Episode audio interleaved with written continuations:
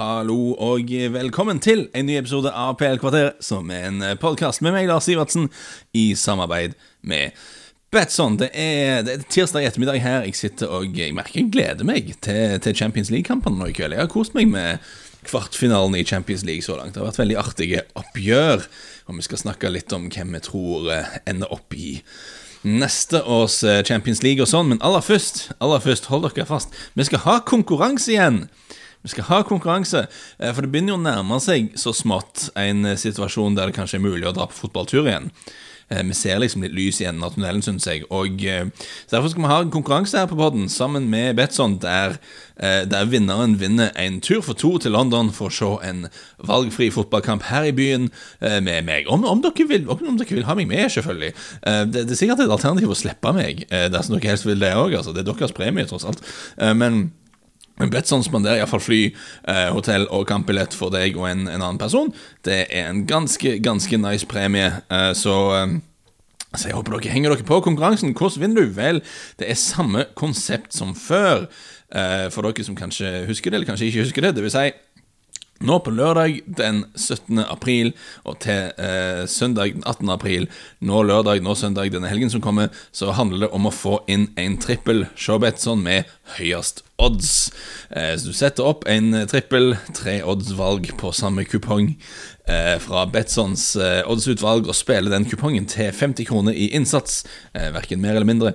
Og, og tar et, så tar du et screenshot, skjermdump, kall det hva du vil, av denne kupongen og legg det bildet ut på Twitter eller legg det ut på Instagram, og så bruk emneknaggen hashtag PLkvarteret og tagg Betson at betson.no på eller et på Twitter eller et Betson Norge på Instagram. Nytt av denne utgaven av konkurransen vår er at dersom du ikke er på Twitter, og dersom du ikke er på Instagram, så er det fortsatt håp for deg, fordi du kan gå inn på Facebook-gruppen PL Kvarterets konkurranse og legge ut bilde der.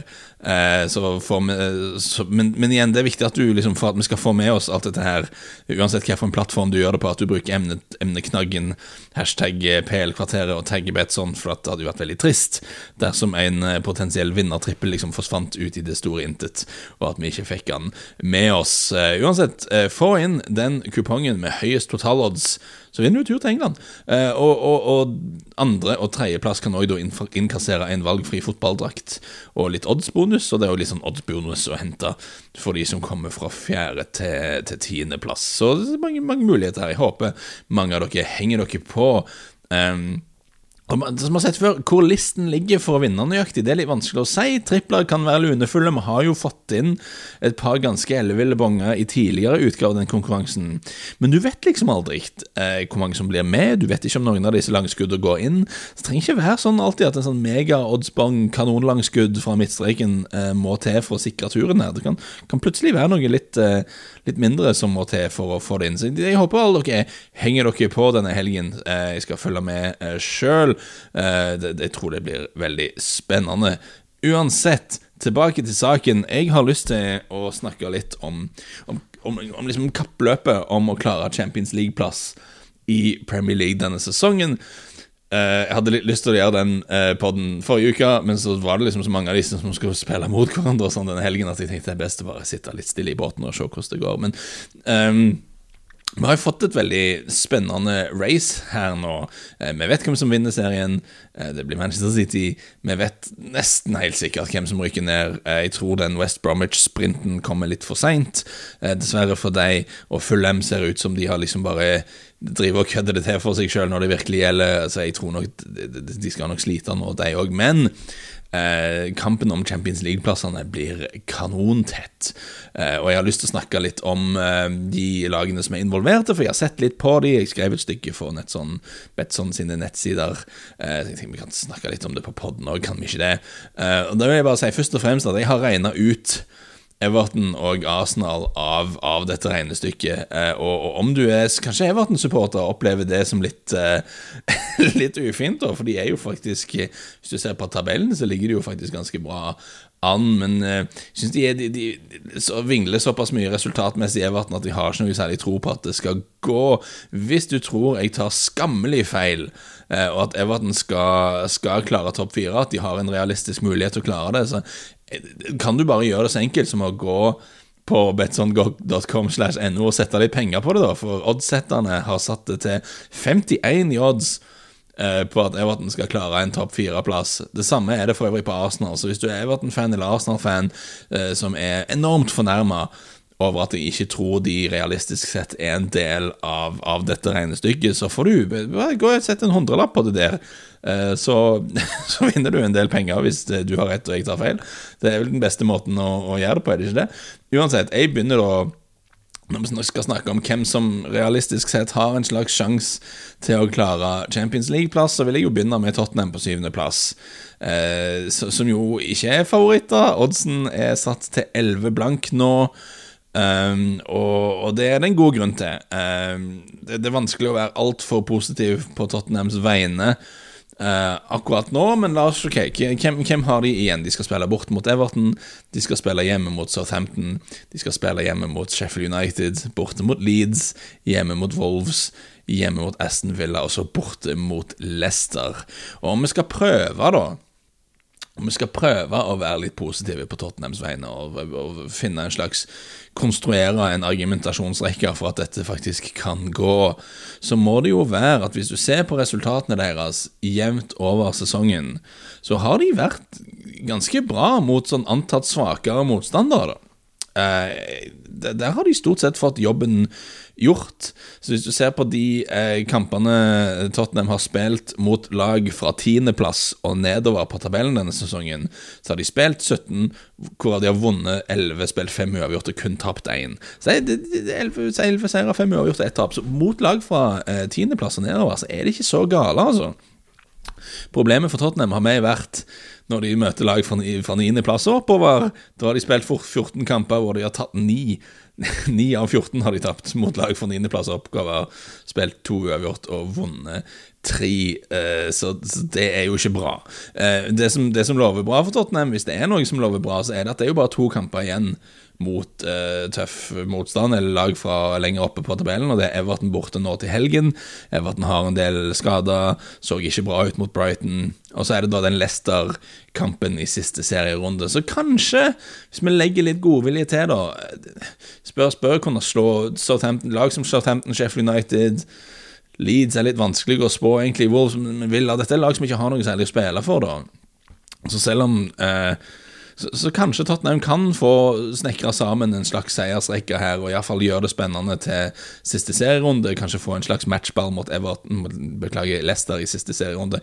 Kanskje er det noe som kan skje, men det som tar imot det, er at vi har jo øyne i, i skallen, og vi har jo sett Tottenhams kamper de siste par ukene. Og da er det jo litt vanskelig, da å ha altfor mye tro på at de skal vinne masse kamper, disse som er igjen plutselig. Um, bare for at de, En ting er at de har klart seg greit mot lag fra nedre halvdel tidligere i år, men kampen mot Newcastle var jo forferdelig. Uh, og det er liksom José Mourinho virker sur, han virker lei, han virker mest av alt lei av sine egne spillere. Det er jo ikke så veldig bra. Uh, og du ser liksom små spor av en sånn Mourinho-dødsspiral uh, som er i ferd med å, med å begynne. Jeg er redd og det er jo frustrerende for Tottenhams del at det er sånn, for at igjen, de har jo alle muligheter her, egentlig. De har en veldig ok terminliste resten av sesongen. De, henger, de er ikke så langt bak. De har en mulig matchball mot Leicester helt til slutten. Altså, det, det, er mulig fortsatt, men det er jo så mye negativitet der, og, og de spiller jo ikke bra i det hele tatt om dagen. Så jeg, jeg, har jo ikke mye tro på at dette skal gå sånn, egentlig. Jeg, jeg kan ikke finne noe slags argument for det, og det spørs om det ikke er tid for å ta en Mourinho-pod igjen snart, men det er ikke denne podden. Vi skal ikke avskrive Tottenham helt, jeg har de med i, i, i regnestykket. Bare, bare på grunnlag av at selv om de ikke har spilt bra, så har de klart å vinne en del av disse kampene tidligere i år men jeg tror jo ikke det skal skje. Og 11 i odds virker jo ca. riktig, at de er kjempeoutsidere i, i denne kampen. Nå, på sjetteplass, Liverpool. Um, de Oddsen for at Liverpool skal klare topp fire, er satt til 1,72, så ganske mye mindre. Uh, oddsetterne har ganske mye tro på at det skal gå, egentlig. Uh, gjenstående kamper de har, de skal spille borte mot Leeds, hjemme mot Newcastle, borte mot Manchester United, uh, hjemme mot Southampton, borte mot West Bromwich, borte mot Burnley, og så hjemme mot Crystal Palace. Og jeg har jo Jeg tror vi har nevnt det på poden, at jeg, har, jeg syns det er litt vanskelig å vurdere Liverpool fordi at um, Vi vet liksom hvor gode de kan være når de er på sitt beste, da. Altså, Maksnivået deres er jo fantastisk. Um, men de har også vist denne sesongen at de er i stand til å bare tape kamper plutselig og uten forvarsel, så, så, det er litt vanskelig å spå, egentlig. Men, men det jeg syns vi har sett nå litt i det siste, at uh, når uh, godeste Ozan Kabak og Nat Phillips har fått noen kamper sammen til å bli kjent med hverandre bak, så ser det litt bedre ut, iallfall. Og kanskje mye, ikke, ikke, kanskje, definitivt viktigere er det at Fabinho er tilbake som midtbaneanker for å beskytte de litt mer. Det har hatt veldig mye å si. Så de har jo vunnet tre strake i serien nå, Liverpool, og, og, og, virker som om de er litt på gang igjen. De er ikke så gode som de var på sitt beste. Um, du ser fortsatt perioder der jeg syns de liksom ser litt veike ut og mangler litt sånn energi, og spiller ikke den, den sånn den sånn utadvendte overskuddsfotballen vi selvfølgelig har sett de spille mye de siste par åra. Men det er ikke lett. Det har vært mange kamper denne sesongen. Det har vært mindre hviledager. Alt dette her vi har snakket om tusen ganger før. Men de har nå likevel vunnet tre strake i serien og sett litt bedre ut. Det at de sannsynligvis ryker ut av Champions League mot Real Madrid denne uken, det er ikke bra for klubben, selvfølgelig, men bare med tanke på å klare den siste Champions League-plassen i serien, så trenger de ikke være noe minus om de ryker ut av Champions League, uh, når det er bare det vi ser på akkurat nå. Uh, terminlisten deres ser jo ok ut, den bortekampen mot United er litt kjip. Og jeg tenker Det kan jo være litt ekkelt å ha ei sånn rekke med West Bromwich, Burnley og Palace i de tre siste. Eh, tre lag som liker å forsvare seg ganske dypt. Motstandere av Liverpool av og til trøbler litt. Så, så, mye kan nok bli avgjort i om Liverpool klarer liksom å åpne Om de har en boksåpner i baklommen og klarer liksom å åpne de forsvarerne i de tre siste kampene. Det Leeds og Southampton iallfall tror jeg noen skulle slå ganske greit. Um, men jeg må jo si dette er en litt sånn kjedelig Jeg, jeg bare advarer mine spådommer her er litt kjedelige, for jeg tror Liverpool skal klare det. Jeg, jeg tror det at de nå har, har vunnet tre på rad, eh, fått Fabinho tilbake, litt mer stødig defensivt eh, enn det var en stund, iallfall. Jeg tror det gir de en plattform da til at de veldig veldig flinke angrepsspillerne der kan avgjøre. Det at Diego Jota, Diego Jota er tilbake hjelper jo eh, selvfølgelig offensivt, gir litt, kommer litt overskudd og sånn. Der sier de. Jeg tror, jeg tror Liverpool skal, skal, snike seg inn, om jeg kommer med en liten, liten spådom her. Laget som ligger på femteplass, er Chelsea. Eh, de ligger altså da skal, de ligger to poeng over Liverpool. Eh, de ligger på femteplass med 54 eh, poeng. Liverpool ligger på sjetteplass med 52.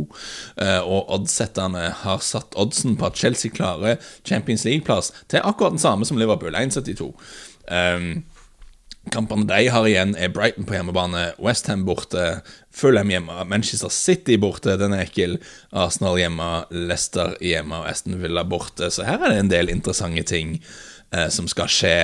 Uh, blir, Chelsea blir et veldig spennende lag å følge de neste, de neste par ukene her. De hadde jo dette forferdelige arbeidsuhellet, må vi jo kunne kalle det, mot West Bromwich, men har liksom vært rett tilbake i, i jobbemodus etter det. Eh, slo Porto i Champions League og moste Crystal Palace i Premier League denne helgen. Og jeg må jo si Jeg vet ikke om dere leser odds-tips-spalten min med et av mine spill for helga var at eh, Chelsea skulle slå Crystal Palace uten å slippe inn mål. Så får Palace et, Palace har én avslutning i hele kampen! Én! Og den går inn, selvfølgelig. Uh, jeg syns jo analysen var riktig, da. Jeg står for analysen i den kampen, om enn utfallet ble, ble galt. Den ene avslutningen Palace hadde, den gikk inn. Sånn ble det. Men iallfall, Chelsea var gode igjen, kan vi si.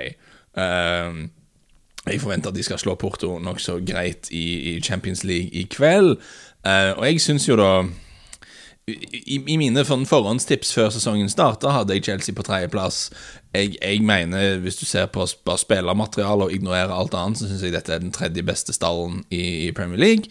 Um, og uh, etter at de skifta trener, da, så har de begynt å se sånn ut òg.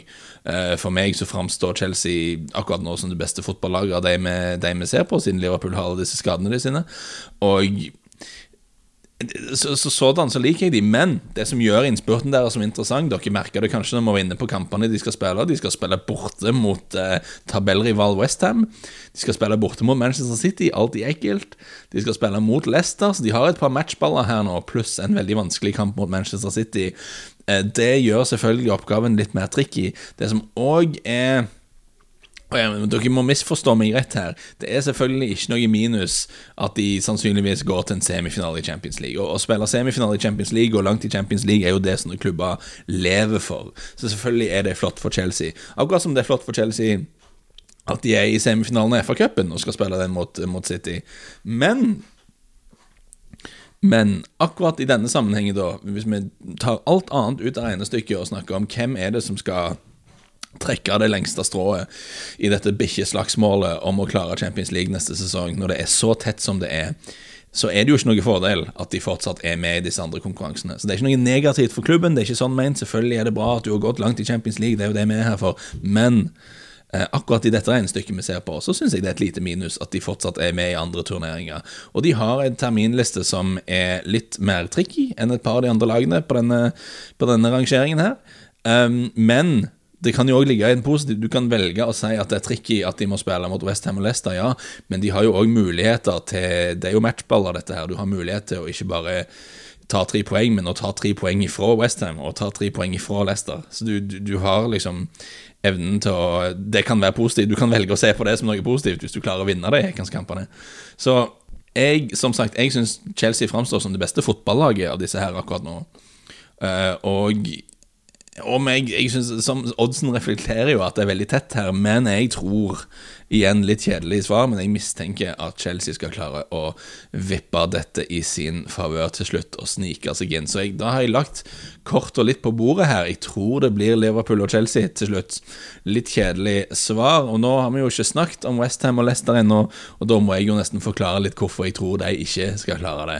Westham ligger på fjerdeplass, de har 55 poeng. Oddsen på at de klarer Champions League-plass er satt til tre blank, så litt høyere.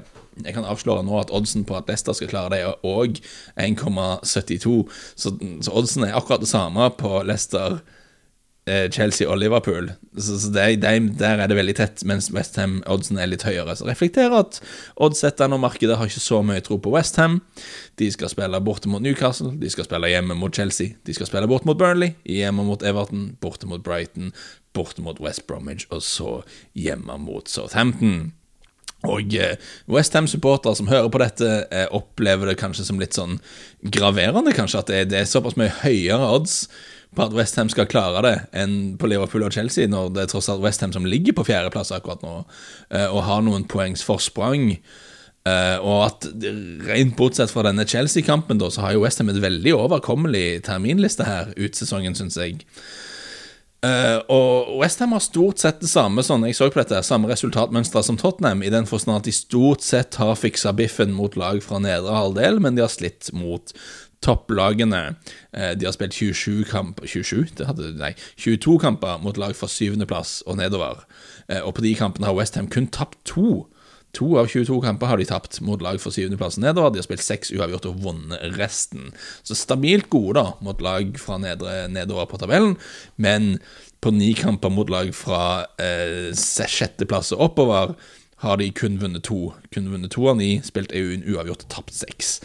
Uh, så det, fristende, det som er fristende da å si, at det lover jo veldig dårlig for Chelsea-kampen, egentlig. Uh, og den Chelsea-kampen blir veldig viktig. Mens Westham burde ha veldig gode muligheter egentlig til å vinne resten.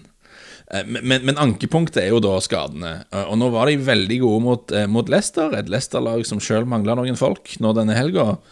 Men, men, det at de må klare seg nå uten Declan Rice en stund, det at Michael Antonio, som den eneste skikkelige spissen de har, egentlig, er så skadeutsatt som han er, jeg tror det er et stort minus her, for Westham har jo den tynneste stallen av lagene vi snakker om nå. De har ikke mange gode eh, alternativer. De bruker Jared Bowen istedenfor Antonio. Eh, og det, det, Bowen, Jeg liker Bowen som spiller, altså ikke noe sånn anti-Bowen. Jeg syns han er bra, eh, men han er ikke vant til å spille spydspiss. Jeg, eh, jeg, slo opp dette her på det briljante nettstedet Transfermarkt, som har oversikt over slike ting. Og av, eh, av totalt 185 kamper i karrieren i alle turneringer rundt forbi, har Bowen spilt 12 av de som midtspiss. Han er ikke veldig vant til det. Men han har jo, han jobber hardt og er stø på labben som avslutter som passer, så det er jo en godt alternativ og en bra spiller og alt det der. Men disse skadene da på Rice og Antonio uh, uroer meg litt på Westhams vegne. Kjempeflott fordi at Jesse Lingard liksom plutselig er i sitt livsform. Og vi har snakket om før på poden, jeg syns David Moyes sin sånn taktiske tilnærming passer perfekt for pandemifotballen. Det er ingen lag, det er fortsatt ingen lag, den statistikken står seg. Fortsatt ingen lag i Premier League som, passer, som presser mindre på motstanders banehalvdel enn Westham. Spiller ganske passivt, lar motstandere bygge opp spillet sitt i fred. Men det tror jeg har vært lurt da i en sesong der det er mindre hvile enn vanlig. Eh, og ikke jage rundt på motstanders banehalvdel hele veien, og heller bare spare litt energi. Det tror jeg har vært en smart måte å spille på denne sesongen. Som jeg har snakket, til, til, og med City presser mindre enn vanlig, og de har lykkes veldig godt med det. Og så er det òg en fordel for Westham at de er livsfarlige på dødballer, skårer flest dødballmål i hele Premier League. Veldig nyttig spisskompetanse sånn i en sesong som er litt vanskelig, der mange, mange trøbler litt. Uh, og, jeg, og, jeg, vil framheve disse positive tingene, da, for jeg har ikke lyst til å være veldig, veldig tydelig her. Jeg avskriver ikke Westham fordi de bare er Westham. Det, det er helt feil måte å tenke på. De er i den posisjonen de er fordi de fortjener å være der. Uh, de har gjort en god jobb. Og det er ikke noe sånn hvis du ser på expected goals og sånne ting, så de har overprestert bitte litt, men ikke sånn dramatisk mye. Det er ingenting som tyder på at det, resultatene er helt feil i forhold til prestasjonen, liksom. Det, det er det ikke. Uh, jeg bare tror de blir nå jakta av to klubber i Chelsea og Liverpool, som jeg tror har litt høyere maksnivåer, som begge er liksom litt tilbake på rett spor nå. Og min mistanke er da at Westham vil bli slått helt på målstreken, bl.a. fordi at de har litt for tynn stall og har litt for få gode alternativer når de nå mister et par viktige spillere til skade. Det er min prognose, men igjen jeg er åpen for at det er en del som kanskje er veldig uenig i det. Eh, og da vil jeg jo si at tre odds på at Westham skal klare dette her når de nå ligger på fjerdeplass. Kanskje er det spillbart, da. Det er noe dere kan vurdere å, å sjekke ut. Men til slutt, Leicester ligger på tredjeplass, har 56 poeng. Uh, i, som jeg sa, 1,72 i odds på at de skal klare Champions League-plass her. Uh, hvorfor tror jeg ikke de skal klare det? Vel, OK. De gjenstående kampene deres nå er West Bromwich hjemme, Crystal Palace hjemme, Southampton borte, Newcastle hjemme. Eh, og så Manchester United borte, Chelsea borte og Tottenham hjemme. Nå, det så jo veldig bra ut. Eh, hvis vi går noen uker tilbake, så det veldig bra ut for Leicester eh, med tanke på å klare denne fjerdeplassen. Men nå har de da to serietap på rappen. Eh, og vunnet kun to av de siste seks, om ikke det er feil feil. Og da begynner du å føle at nå, nå, nå, skjer det igjen, da. Det er litt sånn déjà vu all over again. I fjor lå det òg veldig bra an for Leicester, for de kollapsa helt ut på vårparten. Og ok, Du ser på disse to tapene de har hatt nå. En av de kom mot Manchester City. Ok, Selvfølgelig taper du mot Manchester City, det gjør de fleste om dagen. Eh, men at de da drar til Westham og lar Westham ta en 3-0-ledelse når de mangler to av sine beste spillere, det, det, er ikke bra. Når du er i den situasjonen Leicester er. Og du kan si at ok, de mangler flere spillere, Leicester, da. Eh, men, men, jeg syns ikke det er en formildende omstendighet når du mangler spillere, fordi de er så utrolig dumme at de tror det er smart å arrangere en sånn hjemmefest og bryte all verdens covid-restriksjoner når klubben er i den situasjonen de er i, når klubben er helt på oppløpssida av en sesong der de er, kjemper om en Champions League-plass som hadde betydd enormt mye for klubben. Uh, og den prestisjen og de pengene det medfører, har veldig mye å si for Leicester.